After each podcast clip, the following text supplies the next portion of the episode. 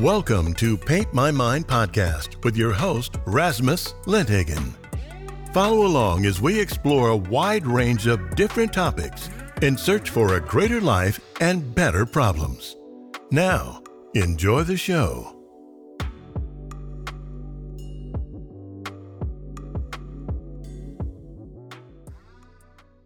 Dr. Jade Wu, welcome to the show. Thanks so much for having me. Oh, it's my pleasure. How are you today? I'm doing great. It's a sunny afternoon in the United States on the East Coast. Awesome. It's nighttime over here. It's funny. We're going to talk about sleep, and it's actually almost past my bedtime already, but I'll sacrifice an hour to chat with you. Yeah, yes. Of course. So please tell the listeners just give them a short introduction. What is it that you do and why do you do that? So I am a sleep psychologist or a behavioral sleep specialist. And this means that I help people to improve their sleep without medications. And I do this because, I'm a trained clinical psychologist, as a foundation. And in all of my patients, whether they had anxiety or depression or, any sort of mental health disorder or any sort of condition, I always found that sleep was a problem for them. And anytime sleep got better, everything else got a little bit easier. So it just really inspired me to help improve people's sleep. I feel like this will raise the water for all boats. And if I can improve the sleep of everybody by even just 5%, 10%, I think we will all be better off. What a great cause. I love that. That's awesome. And I know you recently, I want to say February, you released a book. Yes, it's called Hello Sleep. Mm-hmm. Oh, look at that. Awesome. Yeah. So Hello Sleep, who is that for? Hello Sleep is for people with insomnia. So people who have trouble falling asleep, trouble staying asleep, or, just people who don't feel like their sleep is very good quality and they don't feel very rested.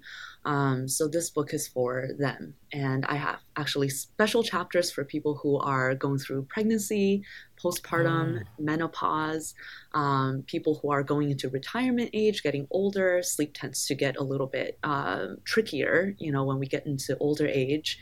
And people with chronic conditions like depression, chronic pain, PTSD, post-traumatic stress disorder. So, sleep can be disrupted by any and all of these scenarios, or even if you don't have any of these conditions, sleep can still be difficult. I mean, something like 10-15% of the population, at least here in the US, have chronic insomnia. So that's who I'm trying to help with this book. That's awesome. Yeah, because I hear that a lot these days. Is it the case that we suffer more from insomnia today than we would have maybe 40, 50 or 60 years ago? It's possible. It's a little bit hard to say because the way we gather data about insomnia in the population has kind of changed over time. So we can't really compare apples to oranges from, half a century ago till now. But the general sense is that at least for the past 20 or 15 years or so, we are seeing a trend of more people having insomnia symptoms. And in the past 3 years during the COVID pandemic, we definitely see more sleep problems, including insomnia. Mm-hmm. What do you think that is? What's the cause of that specifically for the pandemic times? Yeah, that's a great question. I think there's a few reasons maybe. One is we all sort of lost our routines. I don't know about you, but I started working from home instead of at the office. So I didn't have to get up at, the previous time. I saved a lot of time commuting to the office, which is good. That's an excellent thing. But then if I didn't have a meeting until later in the day, maybe I don't get out of bed until later. Or, I didn't get to see my friends very much because I was, stuck at home. So then I would be on social media talking to my friends or looking at videos because I was so bored, late into the night. And so, our routines get thrown off. We don't get outside and get light exposure and activity as much as we did before. And also just the general stress of the pandemic, the uncertainty, not knowing when it would end, how much it would impact our loved ones, our families, and our communities. I think there was just a lot of loss and anxiety around that too.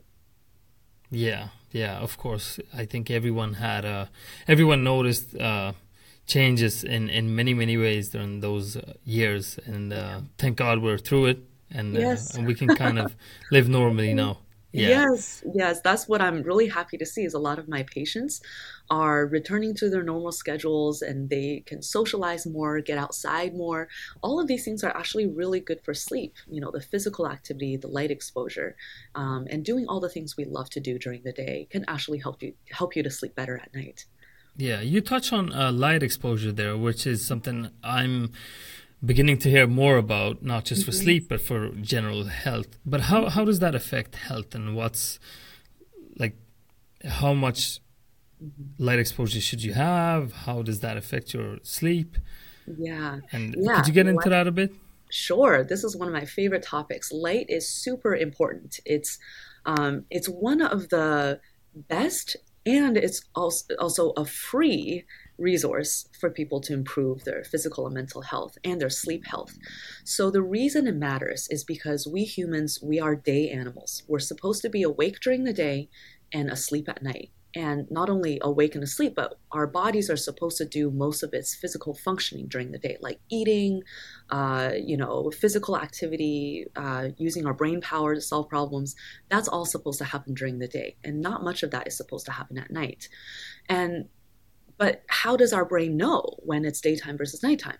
Because our brains are inside our skulls. It's like shut away in this deep cave. It doesn't know what's going on outside. So really the only way for it to know is through light, that light entering through your eyes. So there are actually cells on the back wall of your eyeballs, on your retina, that directly transmit information to the central clock in your brain. This is the suprachiasmatic nucleus. It's a mouthful, so we'll just call it the master clock, right? So your eyes are sending light signals to the master clock, and when the master clock is getting lots of light signals, it knows, oh, it's daytime. Let's get excited. Let's get happy. Let's get moving. Let's get the metabolism going. But if there's not a lot of light, then it must be nighttime. Then the brain releases melatonin, which is your nighttime hormone, which makes you sleepy and helps shut down your body to relax and do sleep. And then it starts over again the next day. So basically light is one of the only ways that our brain has to keep track of time. And when the master clock can keep track of time, then it's happy. And if it's happy, it can make us sleep better and wake better. But if it's not happy, if it's confused, like there's a lot of light in the evenings or at night, and there's not a lot of light during the day, then the clock will be confused and you will not sleep well, and you will not feel as good during the day either. So would it make a difference then? Because I hear that light exposure, which when I hear that, I think of going outside, being in the sun. But if I'm, let's just say hypothetically, I could stay inside all day, but look out my window, and I will see that it's daytime. With that, I mean, does that work as well? Or should you really go outside and get the sunlight on your skin and your eyes? Really going outside is better. It's not, getting sunlight on your skin, I think that might be good for vitamin D as well. I'm not an expert in that. It is, yeah. I'm sure it's great. I'm not an expert either, but I'm pretty sure that's the case, yeah. Yeah, so getting light on your skin, I don't think that necessarily matters for sleep, but the getting sunlight in your, not directly staring at the sun with your eyes, that will hurt your eyes, but just being out, outside is much better, because even though you don't necessarily feel it, it's much brighter outside than inside, even on a cloudy day. So I know you're in Sweden. I don't know about your climate. I guess it's sometimes, is it often cloudy or? Well, yeah, it is, but we have the worst part when it comes to sleep, I think, for us is that in wintertime, we barely see the sun at all. Yeah. And in summertime, like now, we're coming up to midsummer next week, which means if you're in the northern part of Sweden, which I'm not, but even here, sun goes up at like, I don't know, maybe 3:30 and it comes down at like 11 at night. Yeah, so it's basically bright for 20 hours, like almost. Yeah. And then in wintertime, it'll be dark for like 18, 19 hours, depending on where you live. But I think that affects all of us. It does. You know, that's actually a really good point. I was going to say earlier, you know, even though it's your bedtime, I bet the sun is still up. Oh, yeah. It's because you're in Sweden. Yeah. And that actually does impact mood and sleep. People who live in more northern latitudes are more prone to seasonal depression in the winter, and potentially more prone to sleep problems, winter or summer. So in the summer, especially now that we're coming up on midsummer, there's just so much daylight that your brain is just constantly stimulated and feeling like it's daytime. And sometimes that can make it a little bit hard to wind down. Like there's still sunlight coming through the little cracks, you know, in between your curtain and your window. And so your brain is still getting that information that it's daytime. So for you, during the summer, and for anybody who gets light exposure in the evenings, I recommend using blue light blocking glasses. So these are glasses that actually filter out some wavelengths, just the short wavelength light, so blue light, green light.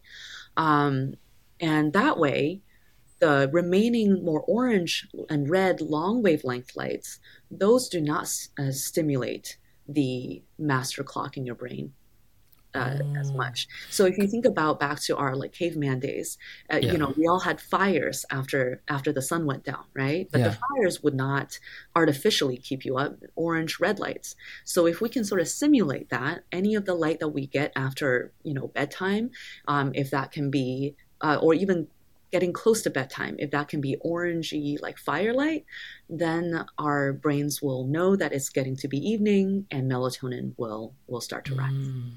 So blue, because I've heard a lot about blue light blocking glasses for screens, for TVs and your phone and all this stuff. But so you can actually use that for the sun also? Yeah. I mean, it won't be perfect, but it's better than nothing. Wow, that's amazing. I never knew. Yeah. So I recommend for you, you know, closing your curtains, putting on your blue light blocking glasses, you know, a couple of hours before bedtime, just to give your brain a heads up, like, okay, we're getting close to bedtime, start winding down, start releasing melatonin. Yeah. So yeah, I'm gonna get into myself personally now, which might not be super interesting for everyone listening, but it's just a short thing. So I actually sleep, like people are jealous of me because I can fall asleep at nighttime, even if it's bright or what. I just pass out.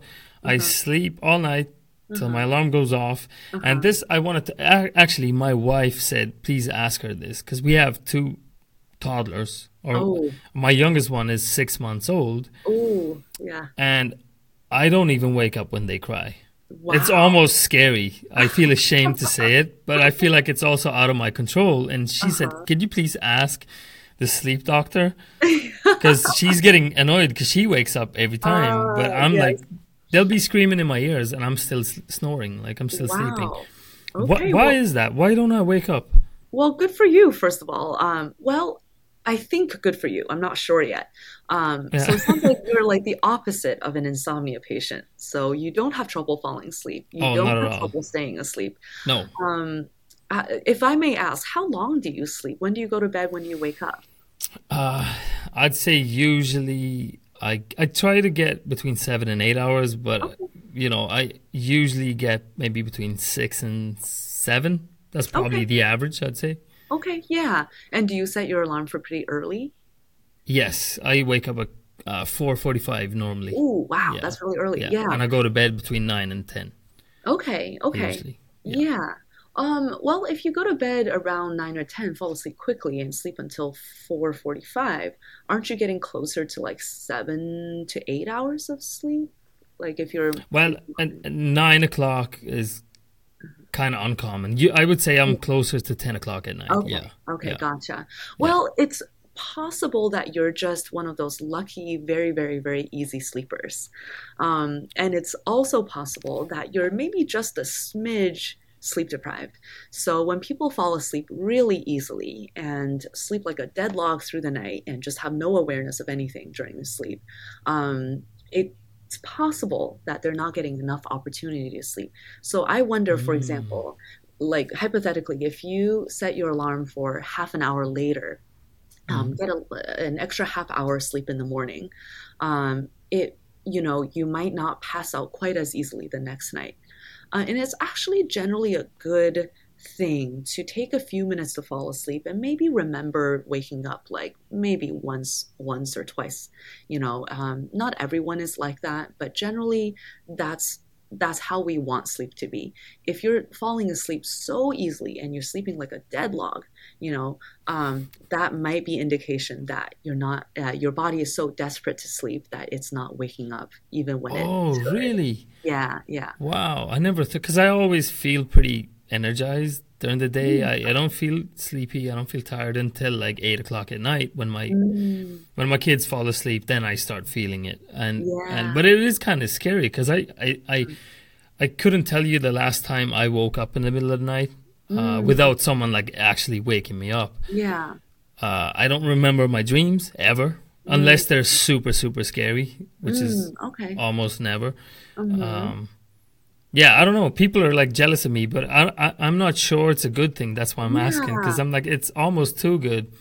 Yeah. So could there be something there? Yeah. Yeah, I do wonder if maybe you could use a little extra sleep in the morning, because dreaming happens during REM sleep, rapid eye movement sleep. And that tends to happen in the second half of the night, especially in the last couple hours. So not everyone remembers their dreams. It's okay if you don't. But generally, a lot of my patients, for example, say that when they finally start sleeping well and start sleeping a full night and they feel like they're getting their full night's sleep, they'll suddenly start to notice their dreams more because they're getting that full bout of REM at the end of the night. So I wonder, maybe, just maybe, you're like cutting off your REM a little bit too early in the morning. Could I change it? Could I just go to bed a bit earlier instead of waking up later? You could, but there's a limit to that. So everyone has a natural chronotype, which is like a biological propensity to fall asleep and wake up at a certain time. So I'm more of a night owl, so opposite of you. For you and me, even if we just sleep the exact same amount, let's say 7 hours, if I sleep at the time that I prefer, which is late, then it's better quality sleep than if I sleep early. So even if it's the same amount of sleep, the timing really matters. So your natural chronotype, you're probably a morning bird already. Yeah. But if you make yourself too early, like if you go to bed too early, wake up too early, then if that is a mismatch from your natural chronotype, then you will not get as good quality sleep, or you may start to have trouble falling asleep at the beginning of the night. Okay. Yeah. So always work with your biology instead of against your biology. Yeah. Is that does that have something to do with the circadian rhythm that people talk about? Yes, exactly what it is. Yeah. Okay. Mm-hmm. Awesome. Yeah, yeah. Awesome. We all have circadian rhythms. It's just some of us are have a chronotype that's early, some that are late, and most of us are in between. Mm-hmm. Awesome. So what are some, for the general population now, I know a lot of people probably think that they sleep better than they do, maybe like me. Uh-huh. And some people might think that they sleep worse than they do. And so, like, it's very hard. It's a hard thing to keep track of yourself because it can vary so much day to day. And it's so hard to know. What would you say are the best, like a couple of things that are like do's and don'ts for sleep? Yes, great question. And you're exactly right. There are many people who are not sleeping enough, but don't realize they have an issue. And then there are lots of my insomnia patients are sleeping enough overall, but they feel like they should be sleeping more. And then they're getting stressed out about it. So it's actually, you're right. It's actually really hard to give a general message that that makes sense for everybody to hear. But even so, I think there are a couple things to keep in mind for everybody. One is circadian stability. So we've already talked about circadian rhythm. That's our natural biological clock, runs about every 24 hours. The more stable we can keep that circadian rhythm, the happier our bodies and brains will be. And the happier our bodies and brains will be, the better we'll sleep and better we'll feel during the day. So that means generally waking up at around the same time. throughout the week, even on days where you don't work or don't have school. So, you know, you don't have to be perfect about it, but maybe within an hour. So if you usually wake up at 5, maybe on weekends you can wake up at 6, you know, something like that, within an hour. The way to think about it is you don't want to be jet lagged every single weekend. You don't want to be traveling, you know, multiple time zones by waking up later or going to bed later or going to bed a lot earlier. So in the United States, a lot of my patients on the East Coast will go to bed 3 hours later and wake up 3 hours later on weekends. Hmm. And so that's like traveling all the way to the West Coast, traveling from New York to Los Angeles, and then traveling back to New York on Monday. So that's really, really difficult for your circadian rhythm. It makes it confusing for that master clock in your brain. It makes it harder to fall asleep, harder to have good quality sleep, harder to feel good during the day. So stable circadian rhythms is very important. Another circadian point, getting light during the day. So we've already talked about this, but I think it's important to repeat. When you get more light during the day, then the amount of light you have at night matters less. So a lot of people are worried, oh, does this mean I shouldn't use my computer or shouldn't use my phone at all in the evenings? That's okay. You can still use them, just as long as you get light exposure during the day, like at least half an hour outside. That way, the contrast between daytime light and evening light is big, and your brain can figure out the difference. Let's see. Are there any other ones? I would say, another one is to adapt with change, go with the flow. So as you say, you know, your sleep needs change from day to day. You're absolutely right about that. Like if you, you know, if you're an athlete and you're training for a marathon, you're going to need more sleep during training probably than when you're not training. In the summers, you may need less sleep than in the winters, especially when there's when you're at such a northern latitude or very southern latitude, when the daylight hours change a lot. Depends on your emotional state, your hormonal state, whether you're pregnant or whether you have kids. You know, I have 2 little kids as well, and my sleep is totally different now than it used to be. So the only constant with sleep is constant change.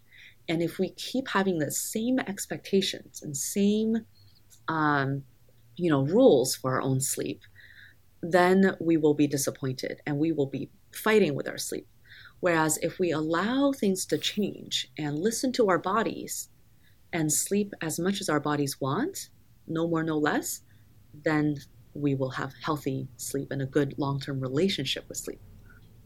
So you touched on a few things there I want to ask you about, but the last thing you said there was sleep as long as your body wants to, which for me, and I'm sure a lot of other people can probably relate to it also, because if I just go to sleep and no alarm or anything, and before I had kids now, because they wake me up obviously, but before that, and I just slept till I woke up, I would not feel good when I woke up. I feel bad when I sleep more than like 8 hours for some reason. I don't know why, but like if I just sleep through it, I don't feel as good. So does that mean that I've slept too much, or does it mean that I'm just not used to sleeping that much? Well, I'm guessing in those scenarios, you probably did not sleep more than 8 hours every day, right? So there was probably some days it was shorter, and then sometimes it was long. So you didn't feel good, not because you necessarily slept too much, but because there was circadian instability.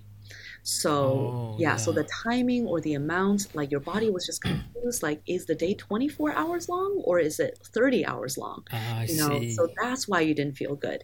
But, so that's actually another clue that you maybe did not usually get enough sleep. So if you're able to suddenly sleep a lot longer than usual, that means your body was craving that sleep all along. So if you do have a healthy rhythm and you're generally getting enough sleep, what will happen is generally you'll sleep about the same amount each day, with fluctuation with the seasons and training and stuff like that, but generally about the same amount day to day. And you'll probably naturally wake up around the same time day to day as well. Or you'll wake up with an alarm, but feel like pretty ready to go pretty quickly. So yeah, does that answer your question? Oh yeah, absolutely. Yeah, mm-hmm. for sure. Because it makes a lot of sense that if I normally sleep, let's say 6 or 7 hours, and then on the mm-hmm. weekend I sleep for 9 hours, that mm-hmm. that biological clock, as you were talking about, mm-hmm. would go kind of crazy. Like, what is this? Yeah. Gets confused, right? Yeah, exactly. And in that case, you will have traveled to, I guess, the middle of the Atlantic Ocean, or something time zone wise. I don't know if Iceland is like how many hours. Probably only one. Oh, from us, one or maybe two. But yeah, so it'd be like I traveled to 3 hours. Exactly. 3 hour different time zone. Atlantic Ocean, and then travel back like that. Yeah, that would definitely not feel very good. But if you are able to sleep a lot more on weekends than weekdays, that just means you're not getting enough sleep on weekdays. Like if you're pretty consistent from day to day, there's no such thing as sleeping too much. Like your body won't let you sleep too much. Like if you didn't need it, your body just won't let you sleep. It would rather do other things, because sleeping is a pretty vulnerable state, right? Like think about our caveman ancestors again. Yeah. If they didn't need to sleep, why would they be unconscious, belly up, not aware of their surroundings? That's a very dangerous state to be in. So we only sleep when we actually need it. So the fact that your body allowed you to sleep longer meant that you weren't getting enough sleep during the week. Wow. That makes me sad in some way, because if you look at society, at least here in the West, mm-hmm. how many people just fall asleep and just wake up with no alarm and nothing? Like mm-hmm. that, it feels to me like that's the way it's supposed to be, mm-hmm. biologically at least. Yeah, yeah. And today, I don't think I know anyone who does that. Maybe there are some people who don't work anymore, like they're retired. Yeah, maybe. Yeah, I think. But like, wouldn't you need that good sleep when you're actually doing stuff? When you're actually that's when you need it the most. When you're working and when you're training and when you're doing all these things. When you have little kids and absolutely.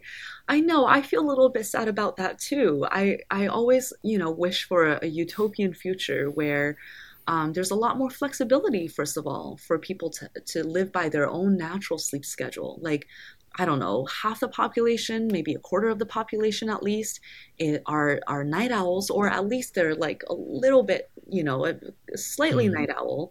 And if they could only just go to bed and wake up half an hour later or an hour later than school or work requires them to, they will be so much happier, better functioning, So it is too bad,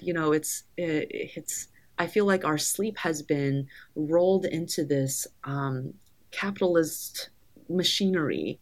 Actually, speaking of that, if you really want to go back to the natural days of sleep, back before before the Industrial Revolution, we have lots of data, or we have, records from Europe, at least, Western Europe, that people the nighttime was a lot longer. People went to bed earlier. They maybe woke up around the same time or later, but they were awake about a couple of hours in the middle of the night. It's like the opposite of a siesta. It's like they sleep one chunk and then they're awake to visit neighbors, sing songs, make bread, and make love. Yeah. And then they went back to their second sleep. Then they slept another chunk, and then they would get up with a sunrise or whatever and go about their day. And then they would take a siesta in the early afternoon. So it's almost like naturally our sleep needs a break in the middle and our wake needs a break in the middle. So that's how our biology would naturally operate if we didn't have modern schedules. So we would actually split the night into two parts and have like a midnight party, like what? Exactly. That's why so many people wake up at about the same time every night and they're like, why the heck am I awake? I wasn't anxious about anything. I didn't have anything that bothered me. I'm just awake. It's a very, very common experience, especially with people with insomnia. Often I tell people it's not necessarily insomnia. This is just your natural biology. We're just forcing our biology to consolidate our sleep into one continuous chunk and expecting sleep to happen like that. Whoa. So what would be, in a best case scenario, for someone who does wake up around the same time every night, let's say midnight, Mm-hmm, mm-hmm. In a perfect scenario, would they like wake up and go and do stuff for a couple hours and then come back? Like, yeah, if their schedule allows them to still get enough sleep, you know, if they still have to get up really early, so early that they won't get enough sleep, then, you know, we can work on the insomnia, get them back to sleep more quickly, help them to wind down and get back to sleep. But if they have the freedom, you know, they're retired or they, you know, have their own schedule and they can just wake up later, by all means, they can spend a couple of hours just reading or doing art or doing whatever during the night, and then go back to their second sleep. As long as you're getting enough sleep and as long as your circadian rhythm is pretty stable, then you're good. That sounds like so much fun. I wish I could do that. Wake up at midnight and be up for a couple hours. Yeah, that'd be awesome. That would be cool. I would love that too. Yeah. You touched on something a few minutes ago that I wanted to ask about too. We talked about blue light blocking glasses, and you talked about sunlight exposure and things like this. And then you said, I'm probably misquoting you here, but if you get more sunlight in the day, It would be more okay to use screens and stuff like that at night. Yes, that's correct. But I never heard that before. That's very interesting. But I wanted to ask, like, your recommendation, because you hear this from other. I've listened to Matthew Walker and I've listened to a few other sleep experts, and their recommendation would be just don't use screens at night. Would that be the best way to do it, or like is there research to suggest that it makes a huge difference, or are we actually okay to scroll the phone or watch a show before we go to bed if we get out and get light? Yes, great question. I'm so glad you asked about the research evidence, because there is actually evidence, good evidence, that specifically, you know, if you get enough light during the day, which in these studies was about 20 minutes of bright light exposure, either outside or with a light box, then something like 1 or 2 hours of screen use in the evening, and I don't think it was like a super bright screen. You can always dim your screen, you know, but a couple of hours of screen use in the evening was okay, was not different from not using a screen or other control groups. Really? So we do actively have evidence that it is okay to use your screens if you have a good amount of bright light exposure during the day. And now the research was like 20 minutes of bright light during the day. I would maybe be a little more generous and say like 30 minutes would be good. And it's also good because if you're outside getting that light, which you can get it indoors with a bright light box, you know, but outside you're also getting fresh air, you're enjoying nature maybe, you're getting physical exercise. So that's, you know, that's great. But one caveat though, is the content of what you watch on your screens or what you do on your screens does matter. So even if the light from the screens is technically okay, if you are watching material that's very upsetting, for example, or you're doom scrolling Twitter and just getting all the bad news from the world and getting angry at people on Twitter, then maybe that stimulates you and makes it hard to sleep, right? So it's maybe the content of what you're doing on your screens at night that's more important than the actual light itself. Wow, that's so interesting. That is really interesting. So would it matter also, because you talk about the content, my first thought was like, it's probably better to watch a show, like if I'm watching Friends, let's say, that would be better than being on TikTok, I assume, because the fast changes in what you're seeing would stress your brain out. That's what I think. Am I correct in that? Yeah, I'm not sure there's direct research evidence testing that, but someone should test that if they haven't already. But I would bet money that TikTok is a lot more sleep disrupting than watching a TV show. Because, TikTok, you're right. It's just so fast, and it's so the emotional tone can switch back and forth really quickly too. And also it's just not giving your brain a chance to rest. Like I always say, here's another universal advice I would give to everybody, which is we do need some wind down time before going to bed. We can't we can't really expect our brains to just switch off. You know, that's not really realistic. We have to give it some ramp down, because even the brain state of being awake versus being asleep is not black or white. It's actually more of a ramp. So even when you close your eyes and start falling asleep, that's still not a black or white, that's still a ramp. So the process of falling asleep actually begins before you go to bed and ends sometime after you go to bed. That whole time you're kind of ramping down.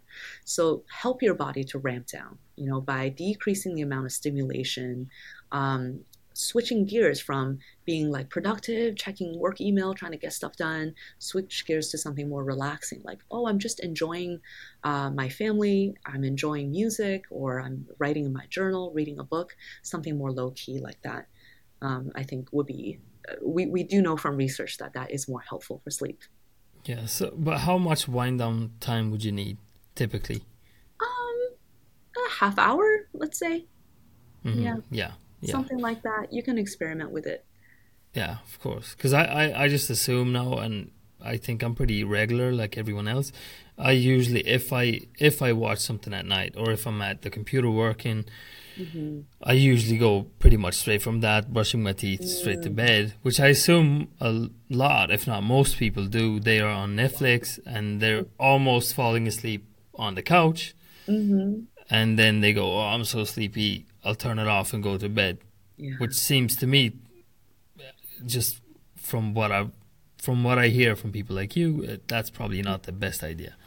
Yeah, I think that's a fair thing to say, especially because, if you are able to do that, like switch gears directly from doing something stimulating or watching Netflix and then go to bed and fall asleep quickly, that means you were probably sleepy before you went to bed, but the Netflix or the TikTok or whatever was just overriding that sleepiness or masking that. So you weren't able to listen to your body and feel that sleepiness as it became evident, which is how a lot of people end up not getting enough sleep. They're like, well, I'm not sleepy, so I go to bed when I feel sleepy.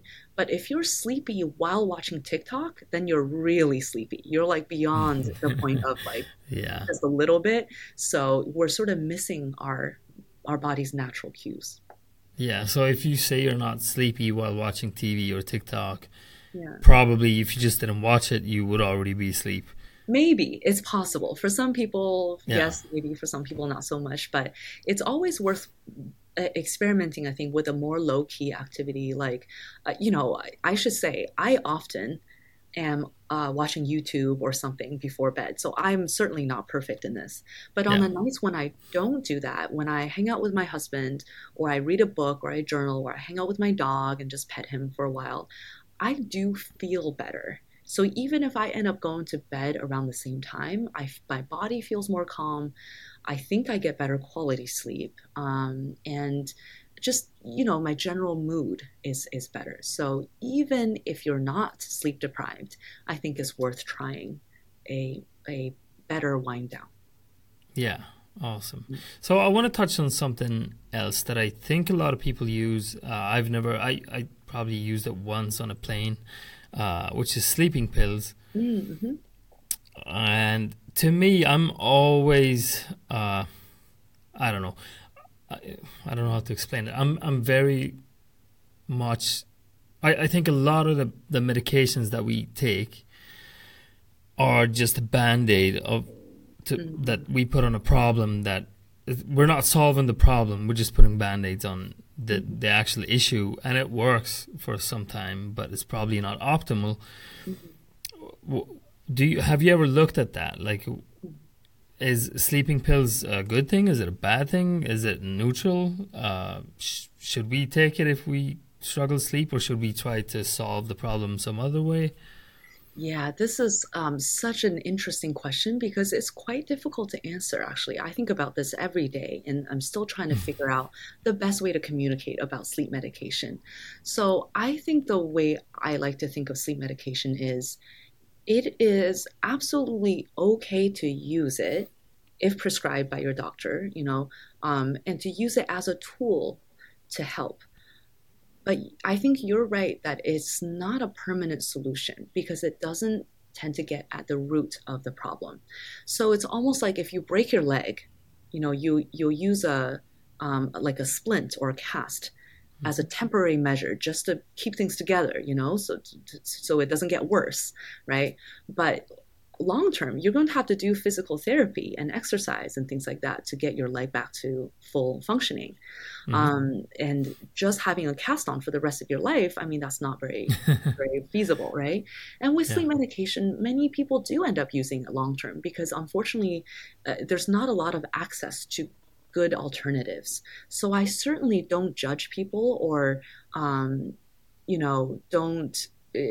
Like I think people are just doing the best that they can when they use sleep medications. And there are definitely times when sleep medication is the best option when you're going through like a short term, very stressful period. Like if you're going through a divorce, you know, and you just cannot relax enough for sleep, that's a great time to use sleep medications. That's exactly what Ambien was designed for, right? And there are some better medications now that are more specific and more targeted in your brain chemistry so that it has fewer side effects and fewer problems.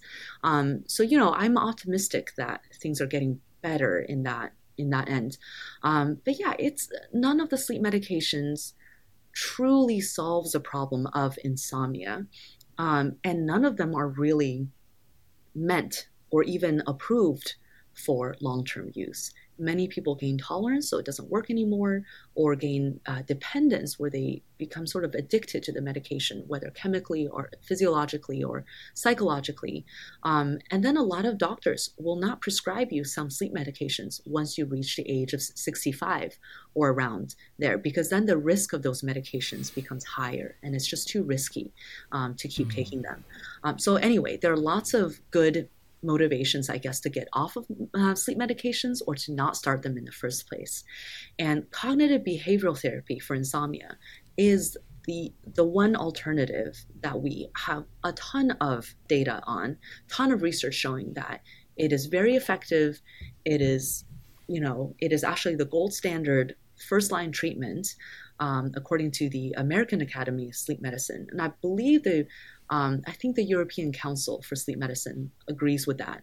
I don't remember the name of the European Council, but they do agree as well that CBTI is the best approach because this changes your behaviors around sleep, like what time that you're going to bed, what are you doing in the evenings, what are you doing during the day, your attitudes and your thoughts about sleep, like are you approaching sleep with fear and frustration? Or are you approaching it as a friend, you know, with optimism and with relaxation? And are you kind of going with the flow of changes, or are you being very rigid? So all of these things matter. And if we change these things, we can change our relationship with sleep. And without medications, you can have good sleep, a good healthy relationship with sleep again. So I help every day. I'm working with people without medications to accomplish this. And, you know, it's like there's no drug company that sells cognitive behavioral therapy. I'm not paid by anybody to say this. I truly just believe it because I've seen it with hundreds of patients that I've worked with. And the data is indisputable as well. Yeah. Well, I mean, it seems to me just the smarter way to do it is to solve the core issue of why you're not sleeping well. But I can also understand why people, I mean, we are lazy by nature and sometimes and we want the easy path to whatever it is we're missing. And a pill, if everyone could take a pill and get fit, the gyms would be empty. Oh, of course. Yeah. I mean, it's the same with this, I assume. Like, if I'm not sleeping well and I can take a pill instead of spending a ton of time with, you know, in therapy and working on myself. And maybe I have a very stressful life where I feel that I don't have time to, you know, talk to somebody or look inwards and look at these things. Of course, a pill is very tempting. And once you get on that pill, it would be so easy to just keep that rolling, I assume. Yeah. Because it's hard to get off of, you know, a chemical because your body does start to rely on it. And when people try to stop taking sleeping pills on their own, they usually have rebound insomnia. So they'll like not be able to sleep at all for a night or two. And then that's really scary. So of course, then you jump back on the pill and you say, okay, well, I guess I'll just have to take this forever. But that's not true. People can come off of sleep medications. If you do it in a gradual and sort of guided way, and you do it after you already have the skills, the behavioral skills. So it's like once you build up the foundation, the scaffolding, then you can let go of the other, the crutch. Yeah. But I think you're so right about the motivations here. But also I think we need to acknowledge that it's just really, really hard to access CBTI, the cognitive behavioral therapy for insomnia. There are only, 300-ish of us who are behavioral sleep medicine specialists in the world. Most of them are credentialed in the US. So it's just a very, very niche field for many, many people who have this problem. So I certainly don't blame people, for not even knowing that this is an option, or even if they know it's an option, not being able to access that option. But luckily there are some more options now, like there are apps and there are books, hopefully that can help. And there are, online programs. If you want, I can send you over some of those links for you to include in the show notes. So people can access those. Yeah. There are some more options now, but it is still really hard to find a specialist to do the one-on-one therapy. Yeah. Yeah. What about melatonin? Because I hear people supplement with melatonin, and this is just obviously I'm nowhere near an expert on this topic or any medical, anything like that. Mm-hmm. But I hear things and I listen to stuff, and when people, because in some ways the body, if you start supplementing with something, like take testosterone, for example, mm-hmm. if I were to start taking testosterone therapy, mm-hmm. my body will eventually stop producing testosterone naturally. So when I hear people supplement with melatonin, mm-hmm.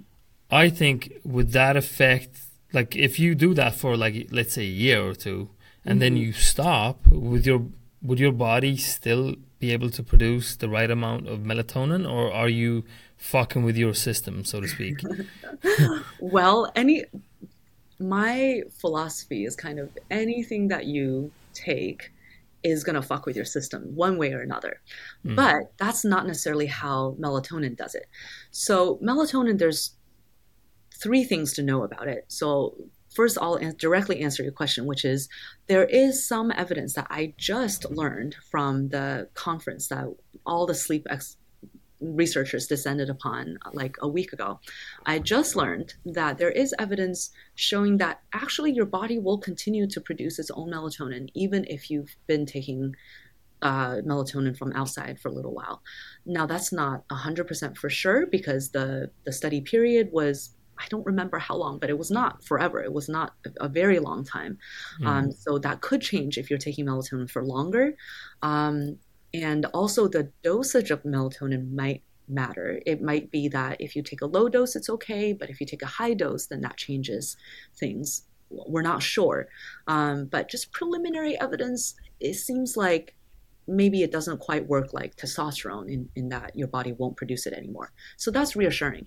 However, the other two main things to know about melatonin. One is that it is not a sleep aid. This is like the biggest myth in the entire world, is that everyone thinks that melatonin will help you sleep by making you sleepy, by knocking you out. It is not a sleep medicine. It is a synthetic hormone, or rather, your body produces melatonin. And if you're taking it, you're taking the synthetic melatonin. It's a hormone that, like we said earlier, keeps track of time in your body.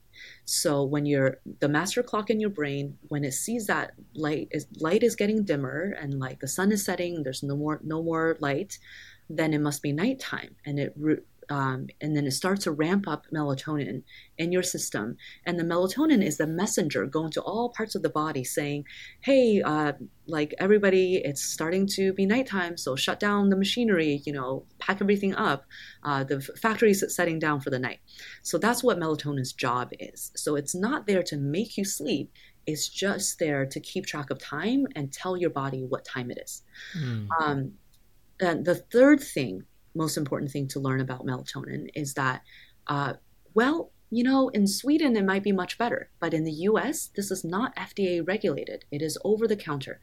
And two major studies now have shown that the amount of melatonin in the over-the-counter pills might be a lot more than what is advertised on the label. So it might say 1 milligram, but it could be like 4.5 milligrams.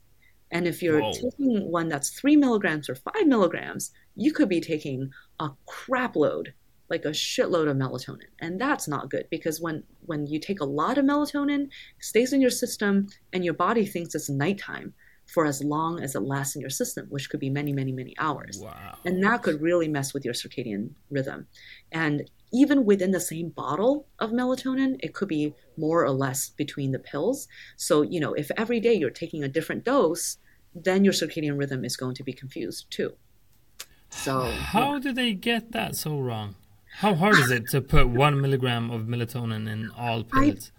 I don't know. It must be very hard because it's not happening.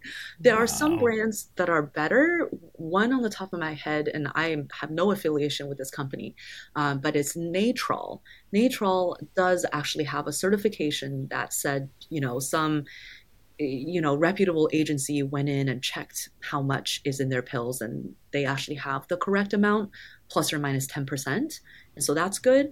But most of the other brands are could be all over the place. And some of them have serotonin when they're not supposed to have serotonin, or CBD when they're not supposed to have CBD. So it's you don't know what you're getting, at least in the US. I think in Sweden, it's prescription only, right? Melatonin. Yeah, I'm pretty sure it is. Yeah, that's better. So at least it's regulated, Yeah, that sounds crazy, because if you get 1 milligram in the one pill, and that's a good amount, and then you get 4 the next day, that would mean that when you wake up, your body would probably still think it's nighttime for 3 or 4 more hours. Yeah. Or who knows? Or but for however long. Yeah. Yeah, however long it lasts in your system. Wow. Yeah, that is crazy. Yeah. And melatonin should only be used, is usually used. It's indicated for use in people with circadian rhythm disorders, not insomnia or other sleep problems or no sleep problems. So if you are a night owl, like an extreme night owl, and you really need to be an early bird, you use melatonin, a small dose, like 0.5 milligram or 1 milligram, several hours before your habitual bedtime, to help shift your nighttime earlier. So it's almost like you're sending out messengers in your body earlier than your body normally would do on its own, to say, okay, it's nighttime, shut everything down. So that is really to help adjust your body clock. But most people are taking it wrong. They're taking it at bedtime. But by that time, you already have your own melatonin going on. You don't really need any outside melatonin. Or if you take too much outside melatonin, then it's a problem for the morning. So for people with circadian rhythm problems, shift work, jet lag, other things, delayed sleep phase, night owl syndrome, talk to your doctor. They can prescribe you 1 milligram or so, and you can take it, if you get permission from your doctor, several hours, 4 to 5 hours before bedtime. And that's how you shift your circadian rhythm. But it's not effective for insomnia. It's not effective for other sleep disorders. Interesting. I meant to ask you previously, but you touched on early birds versus night owls. Mm-hmm. And I wanted to ask you, do we know why it differs from person to person? Is it genetic, or where does that come from? Because I previously would have assumed that it's a habit thing. Because people tell me, well, I'm not a morning person. And I just go, well, if you just do it for 3 months, you will be. That's how I used to look at it. Mm-hmm. But I'm thinking now that you probably have a different idea of how that works. Well, you're not totally wrong about the doing it for 3 months thing, and I'll say why in a minute. But yes, it is largely genetic. It is, part of it is environment, even like what latitude you live at, you know, your physical environment, your family environment, habit, these things all matter, but it is strongly genetic. So, wow. You know, there are people who are just hardwired to be morning people versus night people. And there's a good reason for that. Evolutionarily speaking, you know, again, coming back to our caveman, cavewoman, if everybody in the tribe fell asleep at exactly the same time every day and woke up at the same time every day, everyone's going to get eaten by a saber-toothed tiger, right? So it's good to have diversity, just like it's good to have diversity in our personality and in all our other traits. It's good to have diversity in when we sleep and how much we sleep. So, you know, in and of itself, there's nothing wrong with being a night owl. It's just that our modern society expects people to be morning people. That's where things get a little tricky. But you're also right that our chronotype is not set in stone. It is responsive to the environment because, you know, as the seasons change or if we migrate south or migrate north, you know, we can't just be stuck in our old ways. We have to be able to change, right? So we can change with some effort. So night owls can become morning people if they have lots of bright light during the day, even more than the amount that we talked about before. Like this really cool study, one of my favorite researchers, Kenneth Wright, he's a circadian researcher. He took a bunch of people camping. So some of these people were already morning people. Some of them were night owls. He took them all camping and nobody had a cell phone or like screens in the evenings. They only have firelight in the evenings. Everybody was out hiking and doing things outdoors all day long. And by the end of like a 4-day, 5-day camping trip, everybody was a morning person. Even if you look at the melatonin profile, like previously the night owls, now they're biologically functioning like a morning person. Really? Yeah. But that's only with this extreme example of like being outdoors all night, no screens at night, you know, this like really huge contrast between day and night and getting up early and things like that. So it's not feasible for most of us to go camping all the time.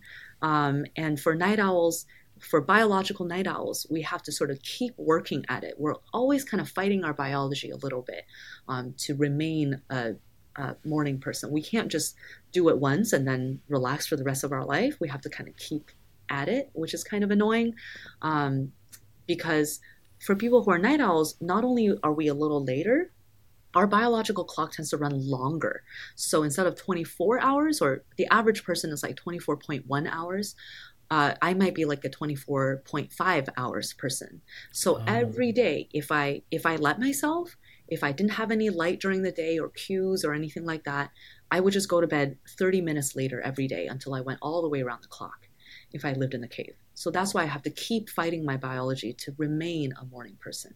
So, you know, it's hard work, but it's doable. What an interesting study. Yeah. And you said it's like an extreme circumstance, but like if you look, it really is the more natural way for us to be outdoors. Yeah, like it's only in the last few 100 years when we've lived in the way we live now, right? That's true. So that's very, very interesting. Yeah. Study. Yeah. There was one more thing I wanted to touch on. What was it? Oh, I can't remember. Oh, yeah. Because I heard Matthew Walker talk about what the negative effects of sleeping, like not sleeping enough, can be. Could you talk on that a little bit? Like what actually, because I think everyone has gone through phases when we're not sleeping enough, but we always, like even if I only sleep 3 hours one night, I still feel like I'm kind of normal the next day, a bit tired, but I feel like I'm functioning fine. But when I heard him talk about it, it sounded like that can have severe consequences for, he was talking about doctors, he was talking about truck drivers, I think, and a few other groups. And he was saying, I don't remember any numbers or any percentages, but basically if you don't sleep enough, it has a huge impact on your, what's the word for it? Like functioning, performance. Yeah, even though we may not notice it ourselves. Yeah, so that is true. with some caveats. So this is a very complex issue again. So I want to make sure I responsibly communicate the message. I don't want to make anybody unduly anxious. So first of all, let's talk about timescales here. If you just have one night where you only got 3 hours because you stayed out partying with friends that you haven't seen for a while, that's fine. It's okay. Go have fun. You know, we all should be doing that sometimes. Your body is very resilient. You may not feel your best the next day, and you may be like, you know, kind of jet lagged for the rest of the week, but that's not going to do major damage to your health. And even your performance, your body may very well be able to cope even the next day with mostly functioning fine. But if we're talking about chronic sleep deprivation, of getting less sleep than we need, day after day, week after week, then absolutely the negative effects will add up for our functioning, for our performance, for our metabolism, for our heart health. Every aspect of our health is negatively impacted when we don't sleep enough. Just like if we don't drink enough water, don't eat enough food, you know, that negatively impacts everything too. Sleep is the same way. But another caveat I want to say is there is a difference between chronic sleep deprivation and chronic insomnia. So insomnia is when you have trouble falling asleep or staying asleep. You're awake for long periods and during the night. You don't feel great about your sleep. But you have enough opportunity to sleep. So it's not like anybody is forcing you to stay out of bed. You're like, you have all the resources, you have the, you know, opportunity. Your brain is just not really letting you sleep for some, at least not during the times that you would prefer. Whereas sleep deprivation is when outside circumstances prevent you from having the opportunity to sleep. So that's like if someone works multiple jobs or has a lot of childcare, you know, responsibilities, or they just stay up late doing stuff and they don't let themselves sleep. The two are very different in terms of consequences. There's some overlap, somewhat long term, maybe, but mostly the acute short term effects are like almost opposite, are totally different. And long-term effects are different as well. Because most people, or at least a lot of people, I'll say most people with insomnia are not sleep deprived. They're actually overall getting enough sleep, but either their circadian rhythm is off track and some nights they're sleeping more, some less, or they're expecting that they should get more sleep, but they don't actually need it. Or their sleep quality is not ideal, and then they're worrying and stressing about their sleep a lot. So then they're feeling worse about their sleep than their sleep actually is. There are many, many ways that you can have insomnia without having sleep deprivation. Mm. So that's one reassurance I want to give to listeners with insomnia is all the sleep deprivation negative effects that Matthew Walker has told you about, they probably do not apply to you. So do not worry about that. Let's just work on getting your relationship with sleep better. You know, if you were sleep deprived, you'd be really sleepy. If you were really sleepy, you wouldn't have insomnia.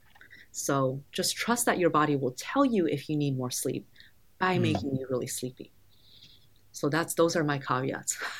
Hopefully I haven't scared too many people. I think that's very important to make a distinction between insomnia and sleep deprivation. Absolutely. But so if you are sleep deprived for a long period of time, that will affect your performance in whatever it is that you do in a very negative way, right? Absolutely, yes. And it's possible that you may not realize it. There are actually studies, especially with younger adults for some reason, who, when they are sleep deprived, they are less likely to realize they're sleep deprived, and they're more likely to rate their own performance as perfectly fine, but their actual performance is not good. Whereas for people with insomnia, and I think older people too, when they're sleep deprived, they notice it more and they're more concerned about the negative effects, and they think they perform really poorly, but they actually perform okay. So I think age makes a difference. Whether or not you have insomnia makes a difference. It's a little tricky because some people like are sleep deprived and feel great. Some people are not sleep deprived and think they are and they feel terrible. So it's really hard to, you know, you have to figure out person by person what's going on with them. Of course. Well, a lot of it is psychological, I would guess, like with anything else. If you think you're sleep deprived, you're probably going to be sleepier, foggier than you would if you didn't believe that you had that problem. Mm-hmm.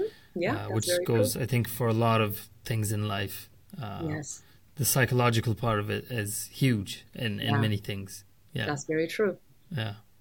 Dr. Jade, this has been awesome. I love talking about things like this and learning many new things. Is there anything you want to plug? I know your book, obviously. Anyone listening, please, if you have problems with your sleep or not, just want to learn new things, order the book, Hello Sleep. Mm-hmm. There it is. This is the US version. There's actually a Dutch version that just came out. I don't know if that's relevant for y'all, but if anybody listening to this speaks Dutch, there's a Dutch version of the book. That's kind of random. Yeah, I know. I guess, the Dutch really wanted to learn more about sleep or something, but that was one of the very first foreign press that wanted to translate the book. Huh. But yeah. Interesting. You can go to my website, drjadewu.com. So drmyname.com. If you want to learn more about sleep, I have some resources and information on there.